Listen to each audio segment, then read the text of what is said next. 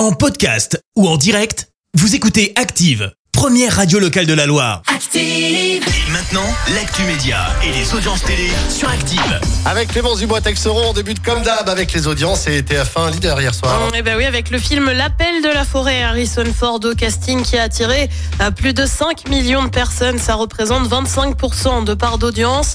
Euh, Derrière, on retrouve France 2 avec un classique, Papy fait de la résistance, que t'as regardé, non? Le début. Ah, tu vois. France ça. 3 complète le podium avec les enquêtes du commissaire Van der Valk. Et puis, on jette un œil sur une audience de samedi, celle des vœux du président de la République. Vœux pour la nouvelle année, bien évidemment, suivi à par 10 millions de Français. C'est moins qu'en 2021, où 11 millions et demi de personnes avaient alors écouté le chef de l'État. Une mauvaise nouvelle pour les abonnés d'OCS. Et oui, depuis hier, vous avez peut-être aperçu que des séries comme The Wire, House of the Dragon ou encore Westworld avaient euh, disparu et pour cause, l'accord entre OCS et HBO arrivait à échéance et il n'a visiblement pas été renouvelé. Pourtant, il remontait à 2008, ça commence à faire un moment.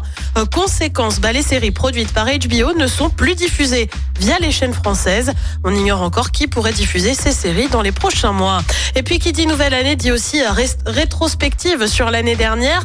Et on a le classement des séries françaises qui ont été le plus regardées en 2022. À la première place et sans grande surprise, on retrouve HPI, la série avec Audrey Fleurot diffusée sur TF1 et qui cumule près de 10 millions de fidèles.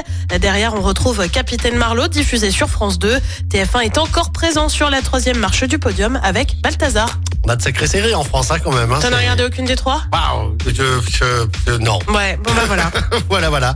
Allez, le programme ce soir, c'est quoi? Eh ben sur le sur TF1, c'est le film Equalizer sur France 2, la série Vortex sur France 3, un classique du cinéma avec le clan des Siciliens et puis sur M6, c'est Cauchemar en cuisine, la castagne, la bagarre parce que c'est un inédit et c'est à partir de 21h10. Merci beaucoup Clémence, on se retrouve tout à l'heure 10h. Ce sera pour l'actu. Dans un instant, Black Eyed Peas, voici Clara Luciani tout de suite sur Active. Merci, vous avez écouté Active Radio, la première radio locale de la Loire. Active.